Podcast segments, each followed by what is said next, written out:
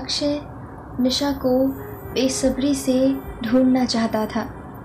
उससे अब निशा की ऐसी आवाज़ें सुनकर रहा नहीं गया और वो अपने आप को शांत करने की कोशिश करने लगा।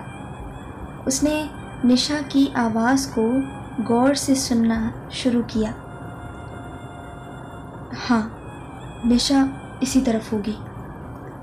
उसकी आवाज़ को महसूस करके जब वो लॉबी के कॉर्नर में पहुँचा तो उसने देखा कि पुनीत निशा के हाथ को पकड़े हुए है और उसके साथ बदतमीज़ी कर रहा था।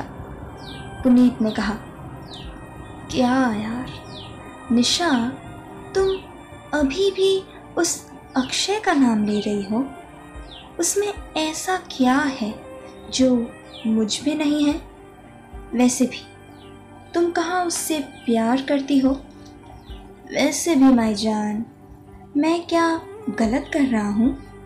हाँ ये तो ऑब्वियस है ना? ऐसा कहकर पुनीत निशा को किस करने की कोशिश करने लगा। What are you doing Puneet? Please leave me Nisha ने सिसकते हुए कहा। निशा की आँखों में आँसू देख अक्षय से रहा नहीं गया। वो फ़ौरन निशा के पास पहुँचा और पुनीत का कॉलर ज़ोर से पकड़ लिया। How dare you Puneet? You bastard Nisha तो तुम्हारी दोस्त थी ना? तो तुम अपनी दोस्त के साथ ऐसा कैसे कर सकते हो?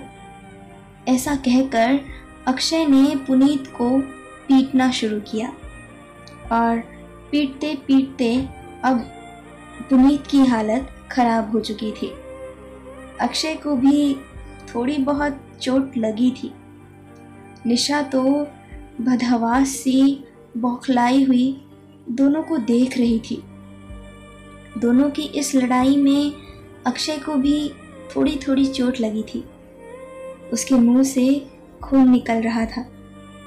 पुनीत अक्षय की मार खाने की वजह से बेहोश हो गया था। और अक्षय निशा का हाथ पकड़ उसे कार में बैठाने लगा। पुनीत के इस हरकत के बाद अक्षय निशा को घर ले आया। चोपड़ा रेसिडेंस में जब पुनीत ने ये सब किया था, प्रभास जी ने ये सब जाना और अब वो निशा की इस हालत को देखकर चिंता में थे।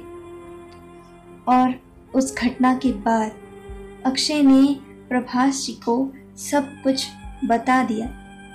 और उसी वक्त से चोपड़ा इम्पीरियल्स का रॉय इंडस्ट्रीज़ के साथ कोई नाता नहीं था। प्रभास जी को जैसे ही पुरानी बातें याद आईं, उनकी आँखें नम हो गई। बेटा उस दिन तो तुमने उसे बचा लिया।